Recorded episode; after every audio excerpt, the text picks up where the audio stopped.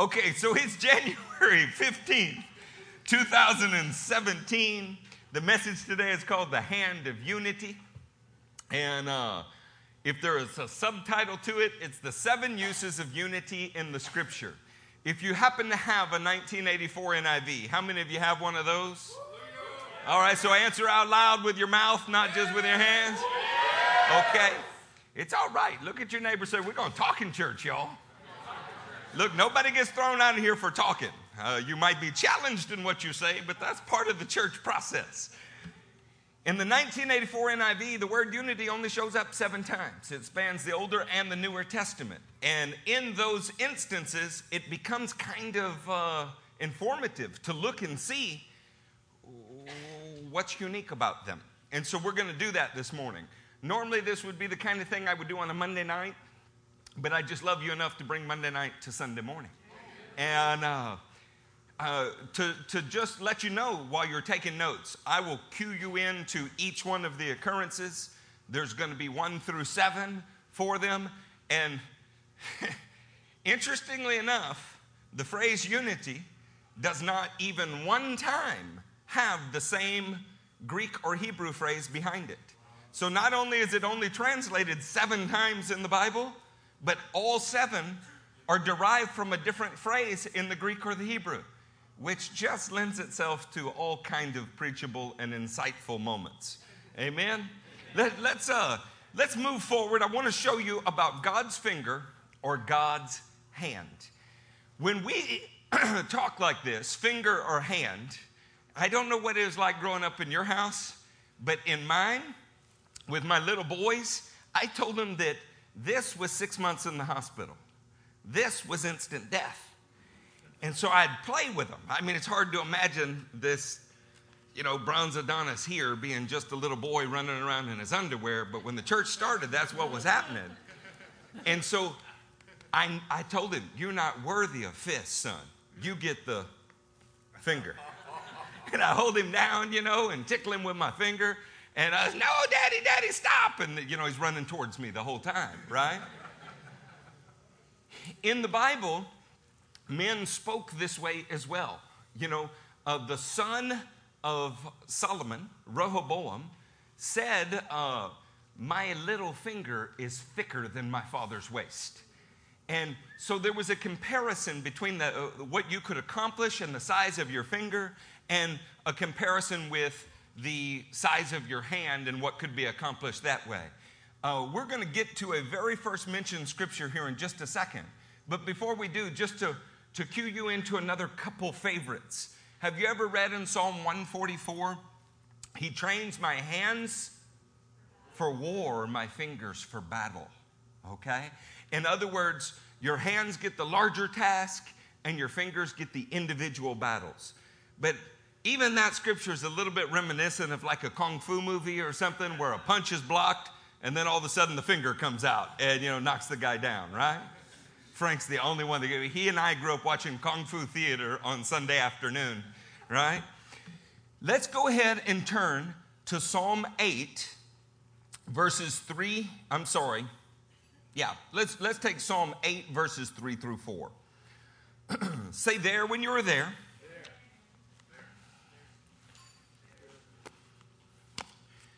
Whenever we're not uh, in the scripture, Joy, put that other slide back up. And uh, there are a few more points we want to cover from it. Are you in Psalm 8? Yes. Psalm 8. When I consider the heavens, the work of your fingers, the moon and the stars, which you have set in place, what is man that you are mindful of him? The Son of Man that you care for him. Isn't that a beautiful passage? You might have seen that in a Christian bookstore or something uh, as a sticker somebody puts on a wall. I'm told that's more a, a, a, more appropriate analogy than constantly telling you an old lady quilted it on a pillow. Apparently, there's some quilters in here that don't like me saying that. don't quilt me anything and put it on a pillow. the king of the universe did something interesting says, When I consider your heavens, the work of your fingers, God created the heavens with his fingers. Didn't even take his whole hand. The first time the phrase finger of God shows up in the scripture is from Exodus 8 19. Let's turn there. In Exodus 8, we have a pretty famous passage. You know, this is where Charlton Heston reaches Yul Brynner in the Cecil B. DeMille Classic. And uh, this, this is the let my people go moment. This is the Exodus. And it's the first time in all of the scripture that the phrase finger of God appears. And just to give you an idea, we've had a plague of blood. And you know what? When the plague of blood happened, the Egyptians were able to reproduce the plague of blood. Then we had a plague of frogs, and the Egyptians were able to reproduce the frogs. Each one of those plagues came with a warning beforehand I'm about to do this. I'm about to do this. The third plague was the plague of gnats. It did not come with a warning, and the Egyptians were not able to reproduce it. That pattern shows up throughout the Exodus. It is warning, warning, no warning. It is replication, replication, a miracle that cannot be uh, replicated. That shows an escalation with God. It shows that He is tender, He's merciful, He will warn you, and He will warn you, and then you reach a place of judgment that He He's not going to warn you about anymore. It shows that He will start with the light and He will move towards the heavy. And if you make Him, He'll use His right hand on you. But what he wants to do is touch you with just his finger. And I'm going to show you that in a minute. The Egyptians recognize something. Start in verse 16, uh, 816. Then the Lord said to Moses, Tell Aaron, stretch out your staff and strike the dust of the ground. And throughout the land of Egypt, the dust will become gnats. They did this, and when Aaron stretched out his hand with the staff and struck the dust of the ground, gnats came upon men and animals all the dust throughout the land of Egypt became gnats. Uh, but when the magicians tried to produce gnats by their secret arts, they could not. Say they could not? They could not. And the gnats were on men and animals. The magician said to Pharaoh, This is the finger of God. When there's something happened that men could not do, period, they attributed it to the finger of God. That's the very first mention of the finger of God in Scripture, which begins to beg the question if God can create the heavens with his finger, if God can demolish Egypt with his finger, what can he do with his hand? But this is not the last time the finger of God shows up in the scripture. And I want to show you a couple of those just so that you begin to develop an appreciation for what happens to it as we move forward. Is that all right? In uh, Luke 11 17, 11 17. Say there when you were there. Jesus knew their thoughts and said to them, any kingdom divided against itself will be ruined, and a house divided against itself will fall. If Satan is divided against himself, how can his kingdom stand? I say this because you claim that I drive out demons by Beelzebub. Now, if I drive out demons by Beelzebub, by whom do your followers drive them out? So then, they will be your judges. But if I drive out demons by the finger of God, then the kingdom of God has come upon you. How did Jesus drive out demons? By the finger of God. The same finger that brought Egypt to their knees. The same finger here that calls out the prince of demons with no problem. We're pretty clear there? Watch the synoptic account of this and see how cool this is. Matthew 12, 25. Say, there when you were there. Rob got there. Where are the rest of you? Come on, Angel. You're getting there? It's going to be in red letters, girl. Titus is in the back. He's trying to get there. All right, who's there? there? Amen. Sounds like we're there. Matthew 12, 25. Jesus knew their thoughts and said to them, Every kingdom divided against itself will be ruined, and every city or household divided against itself will not stand. If Satan drives out Satan, he is divided against himself. How then can his kingdom stand? And if I drive out demons by Beelzebub, by whom do your people drive them out? So then, they will be your judges. But if I drive out demons by the Spirit of God, then the kingdom of God has come upon you. What phrase changed there? We went from the finger of God to the Spirit of God. Do you know what that tells you? The finger of God is synonymous with the Spirit of God. Do you know why that's very, very interesting? Turn with me to Exodus 31. Say there when you get there. The faster you get there, the sooner you get to go eat today. You can eat anything you want after church, except you cannot devour your pastor. I'm going to do my best today, and you're going to love me and be full of grace. Exodus 31, verse 18. When the Lord finished speaking to Moses on Mount Sinai, he gave him the two tablets of the testimony, the tablets of stone inscribed by the finger of God. If the finger of God and the Spirit of God are synonymous, and Jesus speaks as if they are, then the Holy Spirit of God is who inscribed the law on stone. There is no conflict between the Holy Spirit and the law. They're just as beautiful as each other. They are both life and death. Ask Ananias and Sapphira. Ask those who were born again and spirit filled on the day of Pentecost. The Holy Spirit, the Spirit of God, is like the finger of God. And if you're on the right side of the finger, it's a blessing. If you're on the wrong side of the finger, it is most certainly death. There is no conflict between the law and the Spirit. There is a conflict between your flesh and the law. Your flesh is weakened in the sinful nature and you're unable to keep it. This is why the prophets promise us that the Spirit of God will enter you and write His law on your heart, sprinkle you with clean water, you will be clean, and move you to keep the decrees. But the finger of God is synonymous with the Spirit of God. Incidentally, what was hovering over the waters in Genesis 1? The Spirit of God. How were the heavens created then? By the finger or the Spirit of God. Oh man, before we go any further, how much do you need the presence of the Holy Spirit in your life?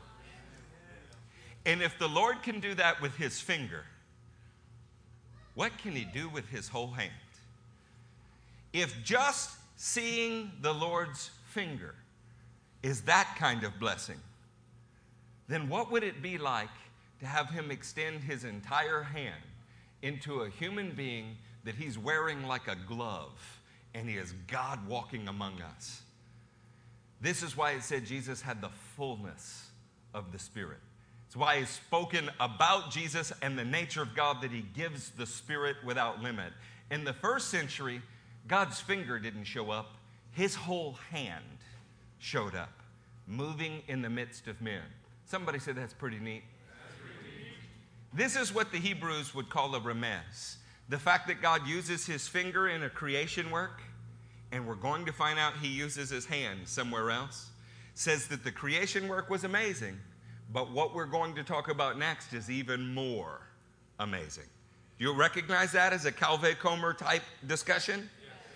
Would you like to see the first time hand shows up in all of the scripture? At least the hand of God? The very first time is Second Chronicles 30 in verse 12. To get to 30 in verse 12, I want to talk to you about Second Chronicles 30 for a minute. A man named Hezekiah, a descendant of David, who was ruling in Judah, who was born in about 736 BC, wanted to do something that had not been done in large numbers since the time of David. Anytime you want to create a movement among people, it's difficult. Do you know why? We're individualistic by nature. The very first time the phrase, the hand of God, appears in the scripture, let us begin in uh, 2 Chronicles 30 and verse 4. Say there when you were there. The plan seemed right to both the king and the whole assembly. They decided to send a proclamation throughout Israel from Beersheba to Dan. Beersheba is in the south, Dan is in the furthest northern region calling the people to come to Jerusalem and celebrate the Passover to Yahweh, the God of Israel. It had not been celebrated in large numbers according to what was written. At the king's command, couriers went throughout Israel and Judah, and letters from the king and from his officials, which read, People of Israel, return to the Lord, the God of Abraham, Isaac, and Israel, that he may return to you who are left, who have escaped from the hand of the kings of Assyria. Do not be like your fathers and brothers who were unfaithful to the Lord, the God of their fathers, so that they made them an object of horror, as you see. Do not be stiff necked as your fathers were. Submit to the Lord. Come to the sanctuary which he has consecrated forever. Serve the Lord your God, so that his fierce anger will turn away from you. If you return to the Lord, then your brothers and your children will be shown compassion by their captors and will come back to this land. And the Lord your God is gracious and compassionate. Say gracious, gracious. and compassionate. He will not turn his face from you if you return to him. The couriers went from town to town in Ephraim and Manasseh as far as Zebulun, but the people scorned and ridiculed them. Nevertheless, some of the men of Asher, Manasseh, and Zebulun humbled themselves and went to Jerusalem. Isn't it amazing that the advancement of the gospel has been just like Hezekiah's letter? Most people have met it with scorn, most people have met it with ridicule, but a few have humbled themselves and come to the Lord. Watch what happens in verse 12. Also in Judah, the hand of God was on the people to give them unity of mind to carry out what the king and his officials had ordered, following the word of the Lord. This passage says that in Judah, in the southern kingdom, the hand of God was on the people. Now, he had laid his finger upon Egypt and laid it to waste. He laid his finger upon the creation, and the heavens were born.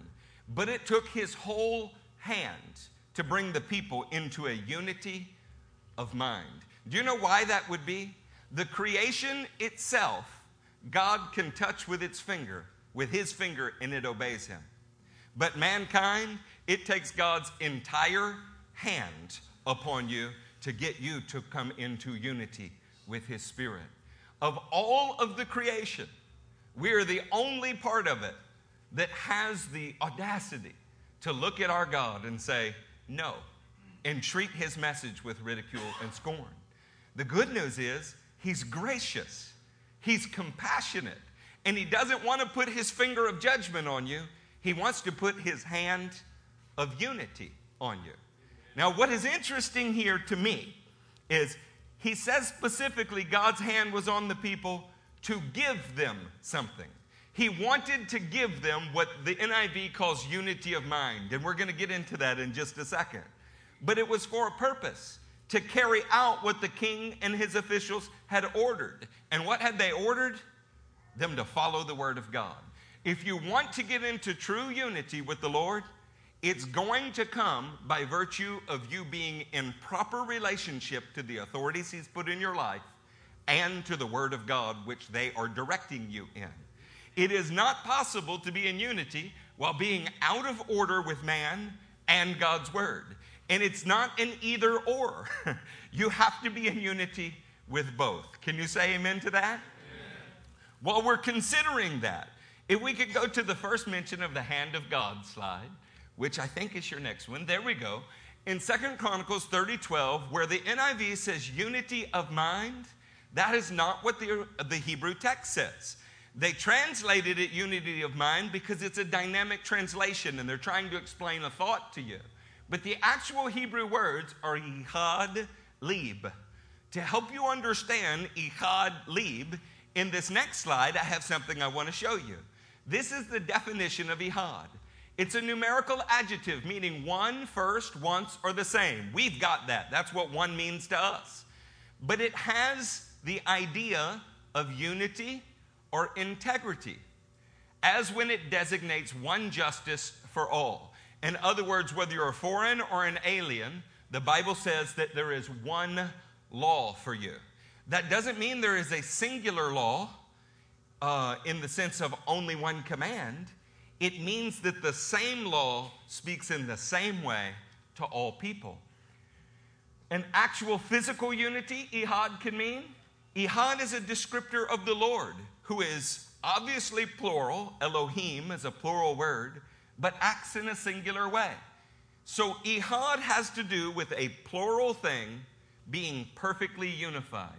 Another way to say it is it expresses agreement or unity among persons. So when he says one heart, although there's many people, he's talking about them sharing something. Let's see what heart is, what leib is. That's our next slide. There are three forms of the Hebrew word leib or heart, but all of them refer both to the organ that's beating in your chest and also the very center of something. This picture comes from a town called Beit She'an. I went there in 1997, and it's a perfectly uh, preserved Roman road from the first century. Uh, the hill in the background uh, that is flat, looks like a plateau, was a Beatle album in the 60s. And none of you knew that. That's good for you. That, that, I was in a church where everyone knew that at one point. Um, when we look at the Hebrew word leib and they translated it into Greek, it's the word cardia. It's where in English we get cardiac from. So when we say uh, cardiology, when we say anything like that, and we're referring to a heart, its roots in Greek and before that in Hebrew are actually the center of the town street. This was called the cardia uh, in, in the Greek world. What God is referring to is not just a unity of mind. He's referring to a agreement in the very center of your being. God's hand has to be on people for the center of who they are to begin to get in alignment with Him and each other. Now, what we usually see are things like a party platform, right? We agree on seven of 10 points, so I guess we're going to vote for this guy, right?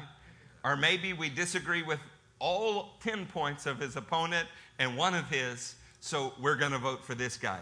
We're used to seeing partial agreement, but God's hand can bring his people to a place where, in the very center of their being, what we have is a unitedness, a oneness. You know, the only times the world has ever seen that, we saw it under Nimrod uh, at the Tower of Babel. God didn't bring them into a state of oneness in the center of their being. Satan did. And God destroyed the tower. We, we saw it before that in Noah's day, where all except eight were wicked, and it filled God in the center of his being with pain. We saw it again at the cross, when in the language of, of Noah's sons, Ham, Shem, and Japheth, in the language of Latin, Greek, and Hebrew, there was a sign above Jesus' head that said, uh, King of the Jews. Mankind rejected him. We were unified in that way. But there is a time coming when God's hand will bring his people into unity with the center of his being. Oh, how good would that be? While we're thinking about that, that very same phrase, the very same idea, not translated unity, but the very same phrase, Ehad Leib, shows up a couple other places in the Bible. It's interesting to note they are both right after God has judged his people. The first one that I want to show you is Jeremiah 32, verse 38. Say there when you were there. Are y'all able to follow me this morning? You're getting it? We could just give you three points in a poem let you tip God by passing a plate. Make sure that you have a parking lot to parking lot experience of 28 or 29 minutes. Pick you up and drop you off in a golf cart. Send you with a clever slogan and no scripture. Watch you go to hell while we enrich and fatten ourselves. But we've decided to bring us into a single heart after God this morning. Amen. I don't want him to point his finger alone at me. I want him to take me by the hand. I want to walk hand in hand with him. Have you ever heard the question Amos asks? How can two walk together? There's only one way to walk together. You're going to have to be in agreement. I want to get in agreement with the Lord this morning. Do you? In Jeremiah 32, verse 38, They will be my people, and I will be their God. I will give them singleness of heart. That phrase, singleness of heart, is Ihad Lib. I will give them singleness of heart and, and, and, singleness of heart should produce an action. It's one thing to stand here and say, I agree, I agree, I agree. Well, that's singleness of mind. That's unity in your mind. But we have to go beyond unity in the mind and we have to move towards things that are more like a unity in the heart. And unity in the heart produces an action. While I love the NIV to translate this phrase, unity of mind, in Second Chronicles 30 12, leaves something out. If it's just in the mind, then why did their feet carry them all the way from northern Israel to southern Israel to go to the temple? If it was just in the mind, then why did they lay aside the civil war that had been going on before that and show up and worship the Lord together? If it was just in their mind, how did they overcome centuries of warfare to show up there united in the presence of God? It was far more than the mind, it went down into the center of their being. And what is in the center of your being will work its way into your actions. In Jeremiah, he says, I am going to give them a singleness of heart and action. Ihad Lib. Watch how beautiful this passage is. So that they will always fear me for their own good and the good of their children after them. Can you say God is merciful and compassionate? He cares about your good and your children's good. And He gives us a singleness of heart in action. And Ihad Lib because He cares how it goes for you and your children. Parents, don't tell me you love your children if you do not love them enough to walk with the Lord. Don't tell me you love your children if you say, Well, I took them to church. That's not enough. They are going to learn how to be in agreement with the Lord from watching you be in agreement with the Lord. And the most devastating thing that has ever happened to children is when their parents are not in agreement with the Lord, but telling them to be. That is a hypocrisy that they just cannot stand.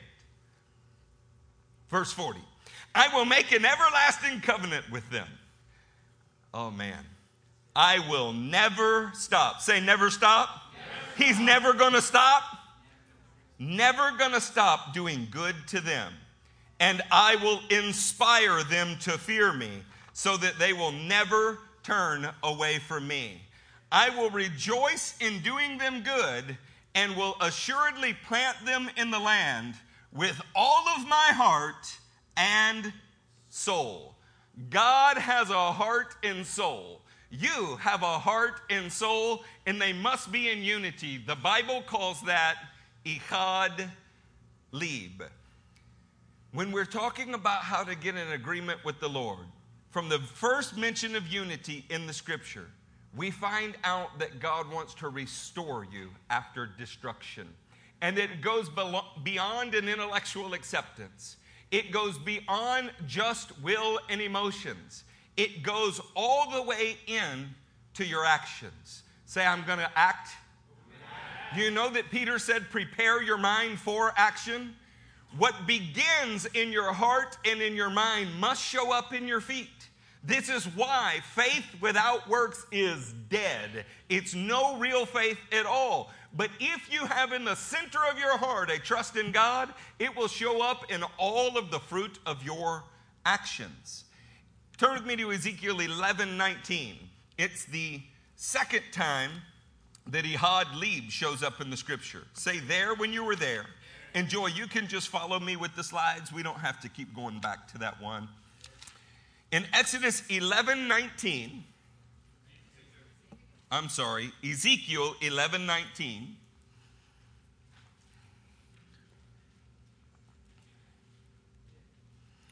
I will give them an undivided heart. The phrase undivided heart, Ihad Lib. Now, you have to love our Bible translators for picking three different English phrases for one uh, Hebrew phrase. But it gives you an idea of the complexity of the language and the depth of the meaning. I will give them an undivided heart and put a new spirit in them. There's a relationship between the center of your being and your spirit. In fact, some would say that the center of your being is your spirit, that you are a spirit, you live in a body, and you possess a soul or have a soul, mind, will, and emotions.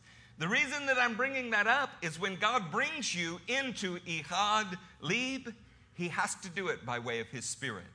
The mind of sinful man is death. When you get born again, it's not just your mind cleaned up, your mind emptied out, your mind renewed. You have to receive an entirely new mind, an entirely new heart called the mind of Christ. I will give them an undivided heart and put a new spirit in them. I will remove from them their hearts of stone and give them hearts of flesh. Then they will follow my decrees and be careful to keep my laws. They will be my people and I will be their God. Doesn't that sound like the Lord wants to meet you way more than halfway? He wants to inscribe on your heart His ways, His laws. He wants to fill you with His Spirit and bring you into perfect agreement with the center of His being. You know, there's probably not any way we could get the center section of this church all in mass to agree with the section that is on my left. You probably couldn't do it if you spent a lifetime doing it. But if you get everybody to agree with the Lord, then everybody will be on the same page immediately. Church, people unite around all kind of things. Republicans and Democrats, people who are 20 years old to 80 years old will go to a Rolling Stone concert, raise a lighter in the air, and watch a ridiculous old man jump around in tights with huge lips. and they're perfectly united in it. I mean, you would think we were watching something on another planet, but something has brought them into a oneness with each other.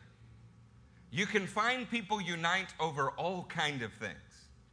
Surely the body of Christ can unite over the spirit of Christ, yeah? The last time that this phrase appears, Ihad Lib, in the scripture is also in the writings. It's First Chronicles 12. Let's turn there real quick.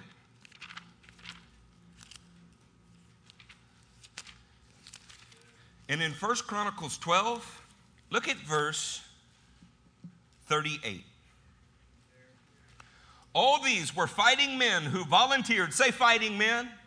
I don't know what kind of man you are, but this one is a fighting man. And you're going to have to question the second word in the phrase if you don't have the first word in the phrase. If you are a man who will not fight for his family, you're not much of a man.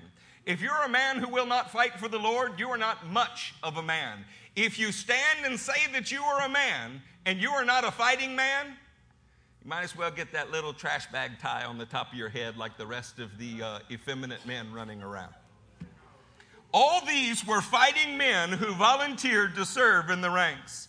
They came to Hebron fully determined. Somebody say, fully determined. Fully determined to make David king over all Israel. The rest of the Israelites who also were of one mind. Say, one mind to make David king. When Israel got into one mind, that phrase is actually in Hebrew, one heart. Once they got in agreement with God, something happened.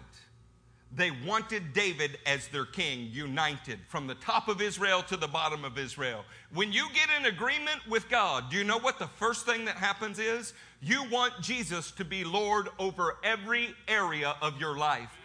Ihad Lib is a lordship issue. As long as we are saying that he is not Lord of some area, then he is, you're not in oneness of heart with him. In the center of your being, something is contaminating you. It's what Ezekiel called an undivided heart. You have a division in your heart. He's Lord of this, but not this. Theologians have asked this question Is it possible for him to be Lord of part and not Lord of all? That answer is a big fat no. To be carnally minded is death. If you know the good that you ought to do and you are not doing it, you have no assurance, period, none. Theologians that say otherwise are padding their pockets with your tips because you are paying them to tell you what, they, what you want to hear. The truth is, when you sin, you should be afraid. You should come immediately to repentance. It is a gift from God that His fear is upon us so that we will do good and our children will do good. And He is compassionate. That's that we, we just read that passage. Three times in the Word, the phrase Ihad Lib shows up, and only once is it translated unity. But every time you can see it has to do with unity, doesn't it? Would you like to move on? Fully determined to make Jesus king of every area of your life? How many of you are fully determined? How many of you are fully determined? Fully determined, fighting men. You know the very first thing that you have to fight with is that beast of a fleshly nature in you. I have observed that the toughest of men and the sweetest of women have an equally disgusting carnal nature. I have observed that you can sit and smile and be just as selfish as a squealing carnal nature of a pig that is inside of us. It happens all of the time. You don't let it die easy. You want to conceal it and it not be there, right? Concealing it only makes it grow. So, God, when He loves us, circumcises our heart. He shows us which areas of our heart and life are not fully submitted to Him for one purpose, so that we can come in agreement with Him. And when you're in agreement with Him, it immediately gives you actions that put you into agreement with others. If you find yourself in disagreement with everyone around you on a weekly basis, the problem is you. Should we just let that sit for a while? Say, well, uh, know, that's kind of hard. Yeah, well, it's equally hard for the person on your left and right because we have the same pig trapped inside of us. We've declared it dead, but it still squeals from time to time. Right? Making Jesus Lord of every area of you is putting to death that disunity that is inside of us. The thing that wants its own way at all cost. The thing that will stand flat-footed and fight not to be wrong.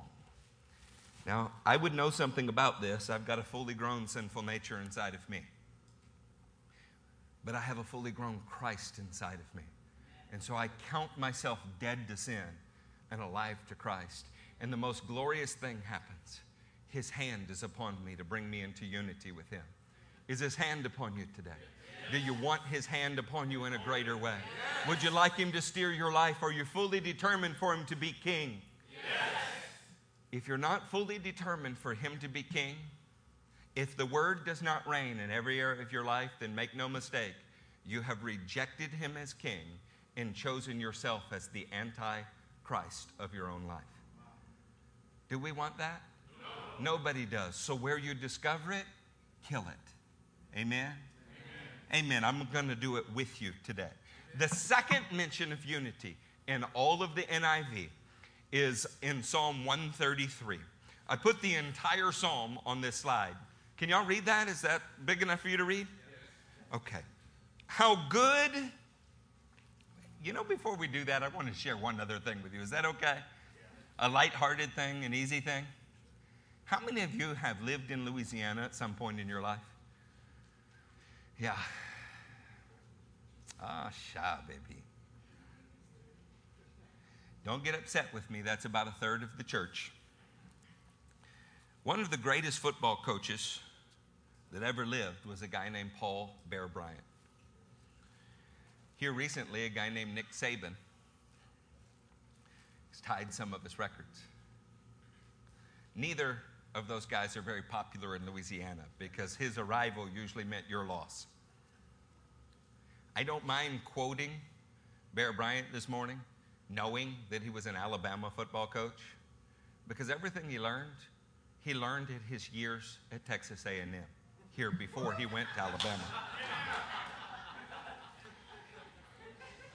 When asked about his winning career, yeah, he was in Texas from 1954 to 1957. The minor accomplishments he had in Alabama were years after that.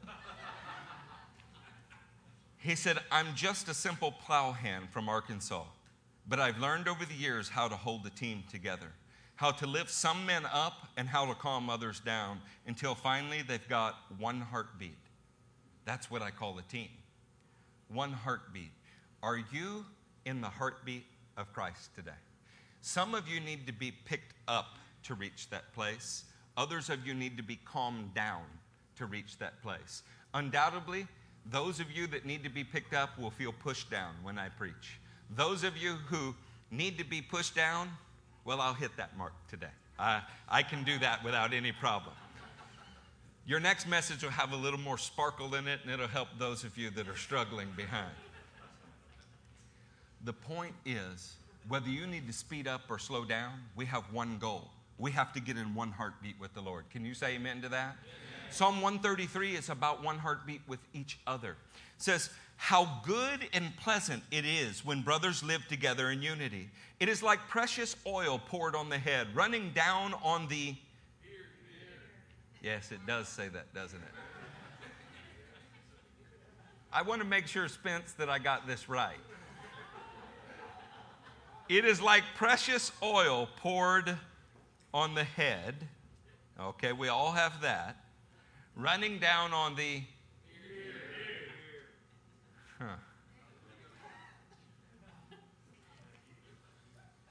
You draw your own conclusions from that. Running down on Aaron's beard, down upon the collar of his robes. It is as if the dew of Hermon were falling on Zion, for there the Lord bestows his blessing, even life forevermore. There is a blessing that flows from unity. When we're talking about this kind of unity, this is the only time this phrase appears in the Bible. It's Yahad Gam. And when I say that, uh, these are popular words, but they never appear together anywhere else in the Bible. And it's something that is difficult to translate because of it. It's not difficult to understand or get close to. It has to do with togetherness and unity. But because we've added the word gam to that, it also has the connotation of suddenly, all at once. In other words, this text is saying how good and pleasant it is when brothers come suddenly together in total unity. It's ascribing it to a supernatural force like the appearance of dew from the heavens, like the appearance of an anointed man and that anointing traveling to others by means of his beard, right? What I'm getting at here is this kind of brotherly unity is something that is supernatural that has to occur. Does that make sense? If you get in his heartbeat, he will put you suddenly into a brotherly unity with the people that are around you. Okay? And that is beautiful. If you want to get your life right with the Lord, the prophecy today said, Leave your gift at the altar and go make it right with your brother. It turns out that there's a relationship between being in his heartbeat and being in unity with the people that are around you. And you cannot have one without the other. Many people have seen this in the beams of the cross. The vertical relationship is you getting right with God. The horizontal relationship is you getting right with your fellow man. And if you get right with God, then it puts you right with the people who are around you. You cannot be right with one without the other. It will not work. Always, First John, the first chapter, verses 5 through 7, always, if you walk in the light as he is in the light, you will have fellowship one with another. Fellowship with the Lord will produce right fellowship with the people around you. How many of you have never had a, don't raise your hands, never had a friendship that lasted more than five years? Or if you did, it's because you only see each other once a year. Okay? When we cannot hold ourselves in right relationship with other people, it's because there is a fleshly mutant inside of us warping all of our actions when we find contention with people around us and claim that we are right with God, you need to get right with God, and He will show you how to get right with the people that are around you. Does that make sense? Unfortunately, it makes better sense than we would like it to because it's very indicting. But consider that He wants to put His hand on you. He wants to bring you into unity. He wants to fix the relationship of you to the people around you. He wants that. And He's going to do it, and He can do it suddenly, is Psalm 133. In the third time in Scripture, the third mention of unity in all of the Scripture is in the Newer Testament. Is that shocking? That you make it all the way through the Older. Of course, many of them are untranslated. We've been reading the ones that are untranslated. But in the Newer Testament, we get such a beautiful picture of what actual unity looks like. Jesus says in John 17 20, My prayer is not for them alone. I pray also for those who will believe in me through their message, that all of them may be. Father, just as you are in me and I am in you. The word one in Greek does not have that same plural unity idea. The word one in Greek literally means one. It's obviously being used as a figure of speech, but this is very much like a husband and wife are considered to be one unit before God. Not two individuals who happen to just be in agreement. God literally refers to them as one new creation. Here, he's saying that he is in his Father and his Father is in him, like the number one. That is an incredible statement. May they also be in us. We're saying that we are added to the Father and the Son. May they also be in us, that the world may believe that you have sent me. I have given them glory that you gave me, that they may be one as we are one. Jesus being in unity with the Father puts you in unity with Him and you in unity with the other believers. Can you see that in this passage? It's everything that I've been saying up to this point. I in them and you in me. May they be brought, say, may they be brought, they be brought. to complete unity to let the world know that you sent me and have loved them even as you have loved me. That phrase, complete unity, Jesus described it so aptly. And by the way, he was not teaching. Do you know what he was doing here? Praying. The Lord of glory, the hand of God on earth, was praying. Do you know who he was praying for? He was not praying for his disciples. That was in the previous verses. He's praying for those who would believe on the disciples' message. That's you. That's me. That we would be brought to a place that he calls complete unity. That phrase, uh, the root of it is teleos. You can see it on your screen in 5048. And then 1520 is hin. And that, that literally has to do with there is an intended goal that needs to be reached. And it's the goal of becoming single, a single unit together. We start off many members, but we are referred to as one body, a single entity, the body of Christ. Man, you cannot unite any three churches on any one road. I mean, it, it, it is incredible. And I'm as much of a part of that problem as everybody else we like to emphasize our differences. And I'm not willing to set aside the scripture for the sake of unity. I believe the scripture will bring real unity. It requires us to set aside our flesh.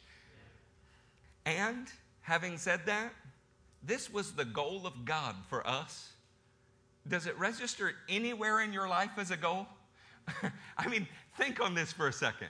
If you wake up thinking about what you're going to do that day, you do what you said you were going to do that day, and you go to sleep and do the same thing every day, at what point are you concerned with making sure that you're in unity with those that are around you?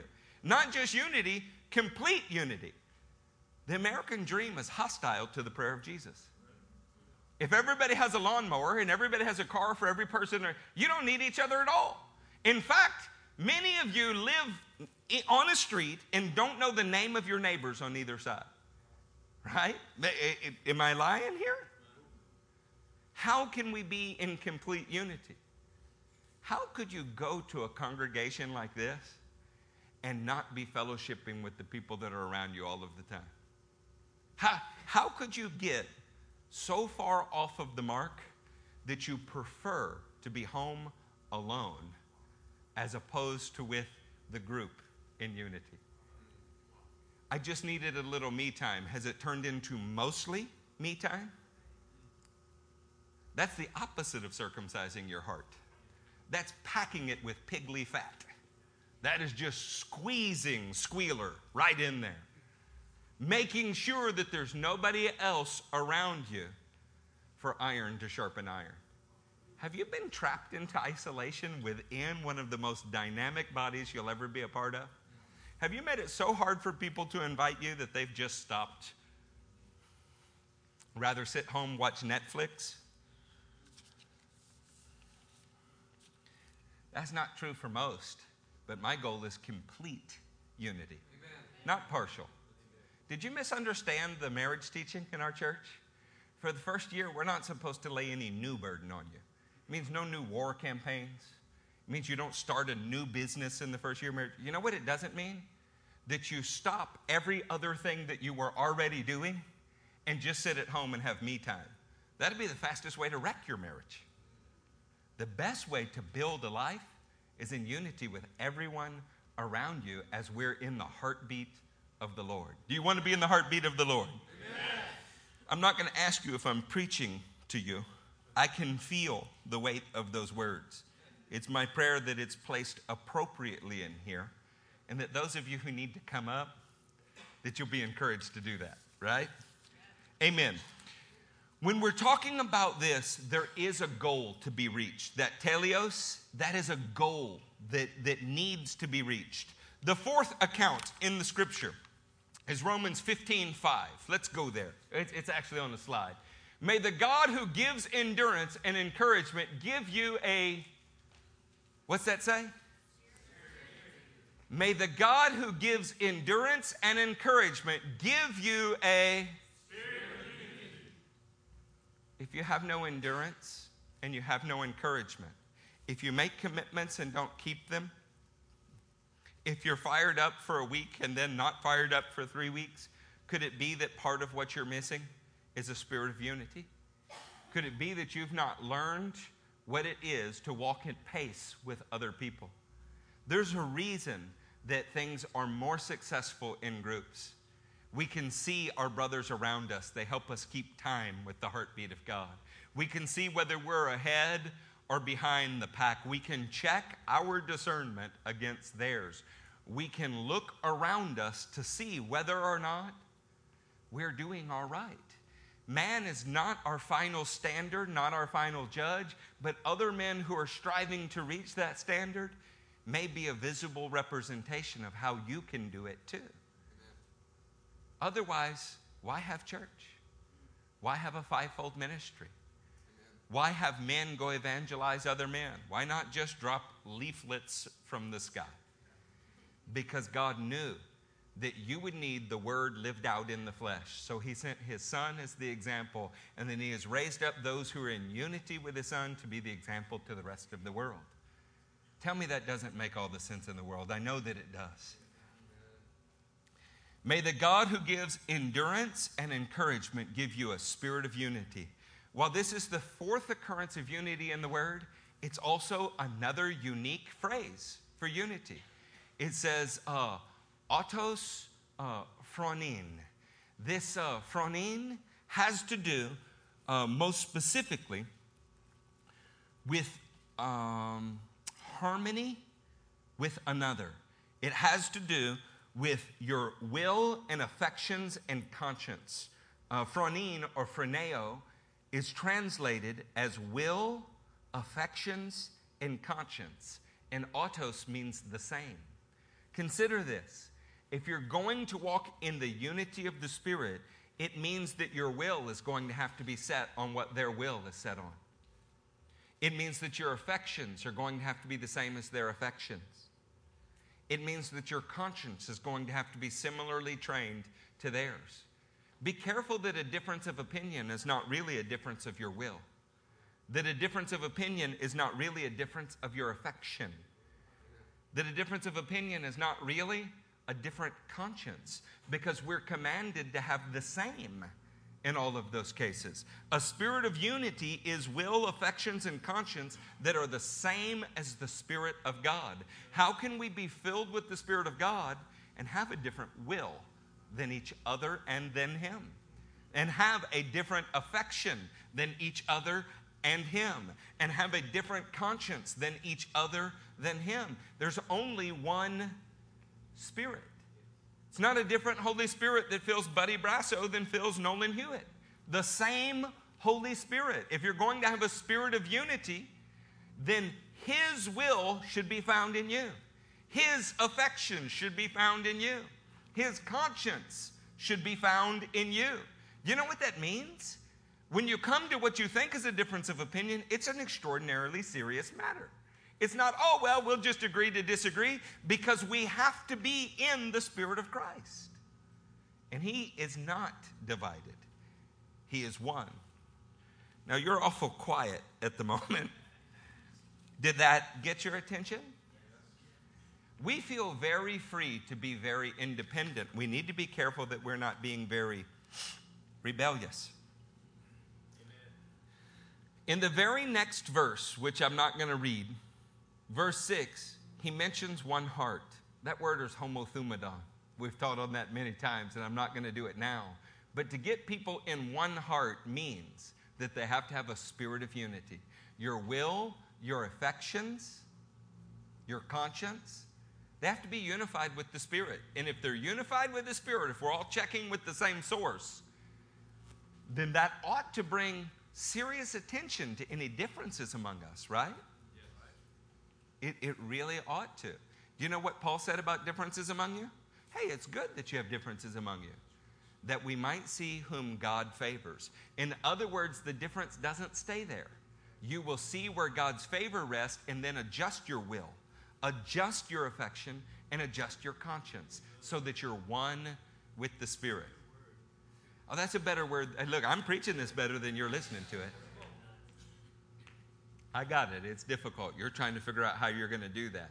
You're running through the laundry list in your mind, wondering whether you've already violated. Let's just assume you already have.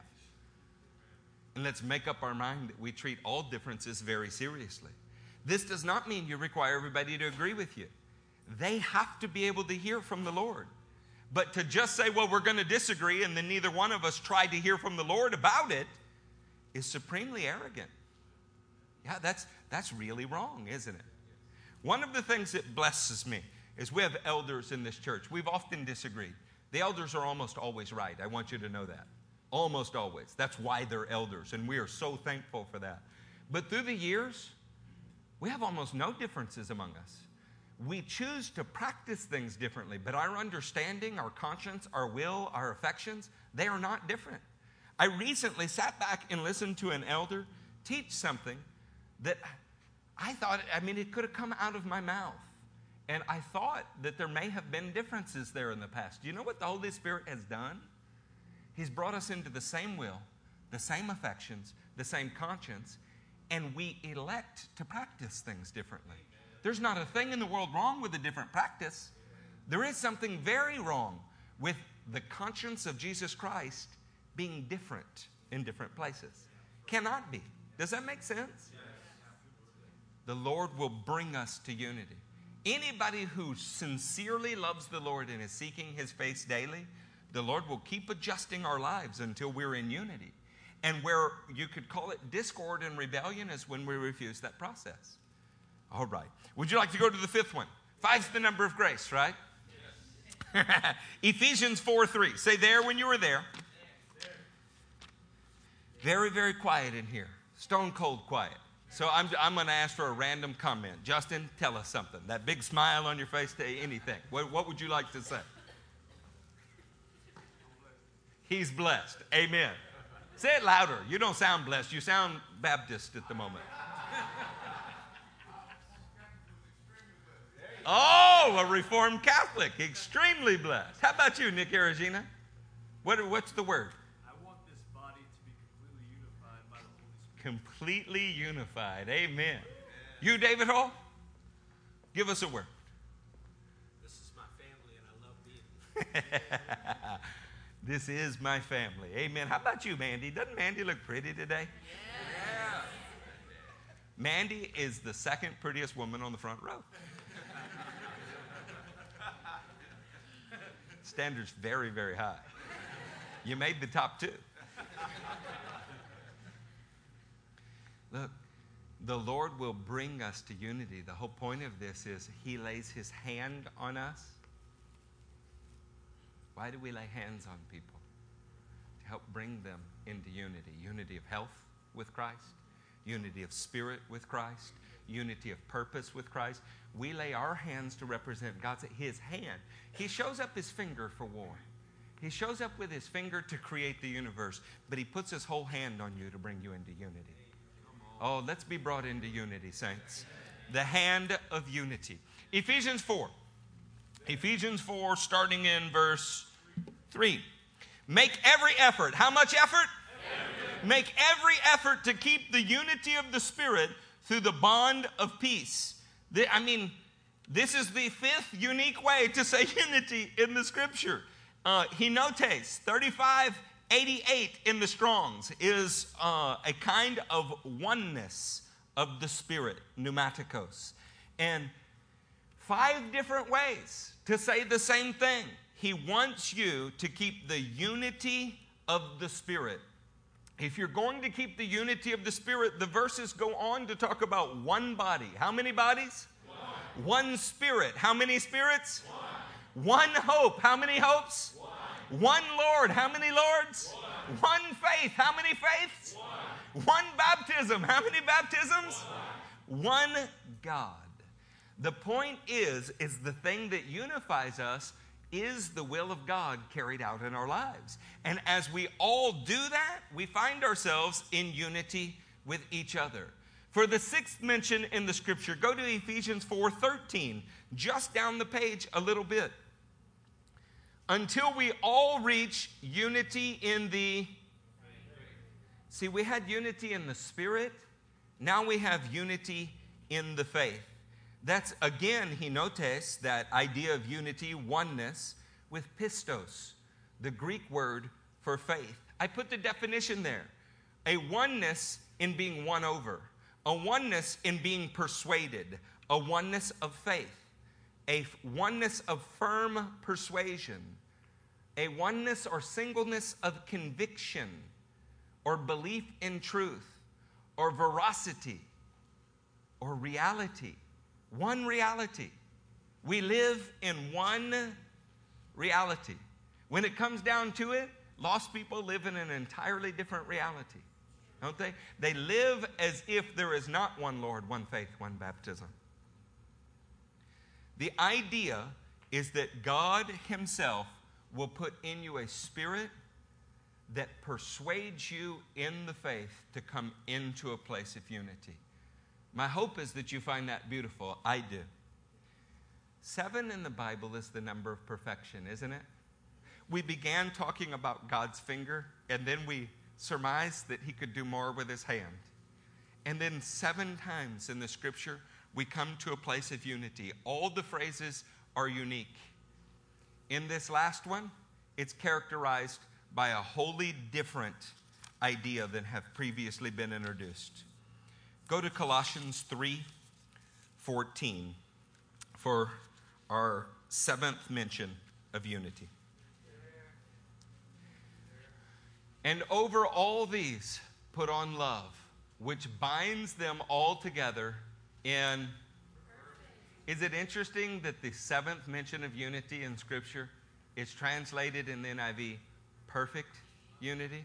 Not partial unity, not close to unity, if love is not our motivator, listen, Islam wants to bring the world into unity as well. Those satanic followers of a pedophile prophet want the world to submit to their version of godliness, which is, of course, an antichrist spirit that denies the Son. They see nothing wrong with rape and murder. They see nothing wrong with beheadings or advancing the cause by the sword. This is the most retrograde force left on our planet, and the only reason everyone can't see it is because they're blinded with fear and their own wickedness. Those of us that are free from fear because of the perfect love of God can see it and say what it is. It is satanic. But they want the world to come into unity. The word Muslim means one who submits. But that unity is not at all based on a love for each other. That unity is based on force. They divide the world into two halves those who have already submitted to the Lord, their Lord, the, the, the moon god Allah, that is in fact Satan, and the other half of the world, which is called the sword. This is what must be waged still in their mind. The unity that the Bible described, a perfect unity, is based on and over all these virtues put on love, which binds them all together in perfect unity. I don't know if I can say this, I'll try. Teleotes, a noun from teleos, which we heard earlier, perfect, one who reaches the goal. Jesus prayed in John 17 that we would be one in trying to reach the goal. This word says if we're dwelling in love, we are one who has reached the goal. Perfection or perfectness, stressing the realization of the end in view. The state achieved when a goal has been, say, has been, has been, accomplished. To get in the heartbeat of the Lord will cause you to end up with his virtues bound up in love for him and your fellow man. And we have reached the goal when that is our motivator. That is perfect love. While you're considering that, I want to put these together for you. Starting with the first one, it will be our prayer today that we have a oneness of heart that produces action. What does a oneness of heart produce? Action. It will be our prayer today that we have a sudden agreement in togetherness. Wherever we have stood apart, today, suddenly, we have Gam Yachad. We come together. That's the Psalm 133 version. The third one, being a singular entity with Christ we ought to be indistinguishable from him so that if somebody were counting, they wouldn't count one, two, three, four, five. They would look and go, oh, one. The fourth one, my will, affections, conscience being as his. One way to examine where there are differences is look at your own will. Do you want things that Jesus does not want? Look at your affections. Do you love things that He does not love? Look at your conscience. Is your conscience condemning of things He approves or approving of things He condemns? Examine your conscience because it must be as His. These are steps to perfect unity. The fifth one, you have to be in total unity with His Spirit. You can't be in total unity with His Spirit if His Spirit has not filled you completely. Some part of you would be left unfilled. Verse 6 total unity in the firmly persuaded faith. Total unity in pistis, the totally persuaded faith. The seventh, his love for me and me for him is reaching the goal. You know, we work very hard to make sure that in every message that we teach, we cover the law, the prophets, and the writings. I've done that today. We make sure that in the Newer Testament, we cover the first five books that we call the newer law. We cover the writings, which we call the epistles. I've done that today. Now, with the small time that I have left before we close, I want to refer you, just in your thoughts, to the very first chapter of the book of Revelation. What is in Jesus' hands? In his hands, he holds the seven churches. What does the hand of God bring? Unity. The reason the hand of God shows up in Scripture is for unity. He holds two things in his right hand in the first chapter. It mentions it three times. He holds the churches and he holds the pastors. If he holds the church in his hand, then the church has got to be in unity because that's what his hand does. Have you ever read and noticed all the problems those churches have? They're all the same problems churches today have. What his hand does is it brings the correction to each church necessary to put them in and to maintain unity. We mustn't view discipline from the Lord as something meant to destroy us. Discipline from the Lord is the hand of a loving Father bringing you into unity with His will. Amen? Amen? By the way, the Greek words that were behind many of the passages for unity are also in Hebrews 6 and Hebrews 12, where he speaks of his loving hand of discipline. Now, as we close, I want to consider one last thing. If what we want, if all we're working for is unity and submission, what's the absolute opposite of unity and submission? It's discord and rebellion. Do you see how opposed those two kingdoms are? One is based on unity and submission, and the other is based on discord and rebellion. In a minute, we're going to stand to our feet. And when we do that, you're going to choose to stand in one kingdom or the other, and there is no fence. There is no way in which you're allowed to keep discord or rebellion in your life and call yourself fully determined to make him king over all Israel. If you're fully determined, if you have a singleness of mind and heart that brings actions, then there's going to be an action that he requires of you. And that required action takes you out of darkness and into light. Is that not what the prophecies were about at the beginning of the worship service? I want to take you from the mire and put you on the rock. I will sprinkle clean water on you. He was telling us his desire for us. And an elder's wife stepped forward and prophesied the literal how you do it. Stop trying to get right with me without getting right with your fellow man. Get right with your fellow man, and you will be right with me. It's almost as if the Spirit and the Word are in unity today. The testimony of God is in unity. Is your life in unity? Every church in the book of Revelation, every one that was in his hand and he was bringing to unity with his discipline, was required to take action. The first thing he tells the first church is, I know your deeds. Very first thing. Do you really think that he's not aware of the areas of discord, the areas of rebellion in your life? Do you really think that? If you're his, you're in his hand, and he knows it very well. Don't make him point a finger at you when what he wanted to do was hold you in his hand. Jesus Christ said so clearly no one can snatch you out of his hand. But you're in his hand for a reason. Stand to your feet, would you?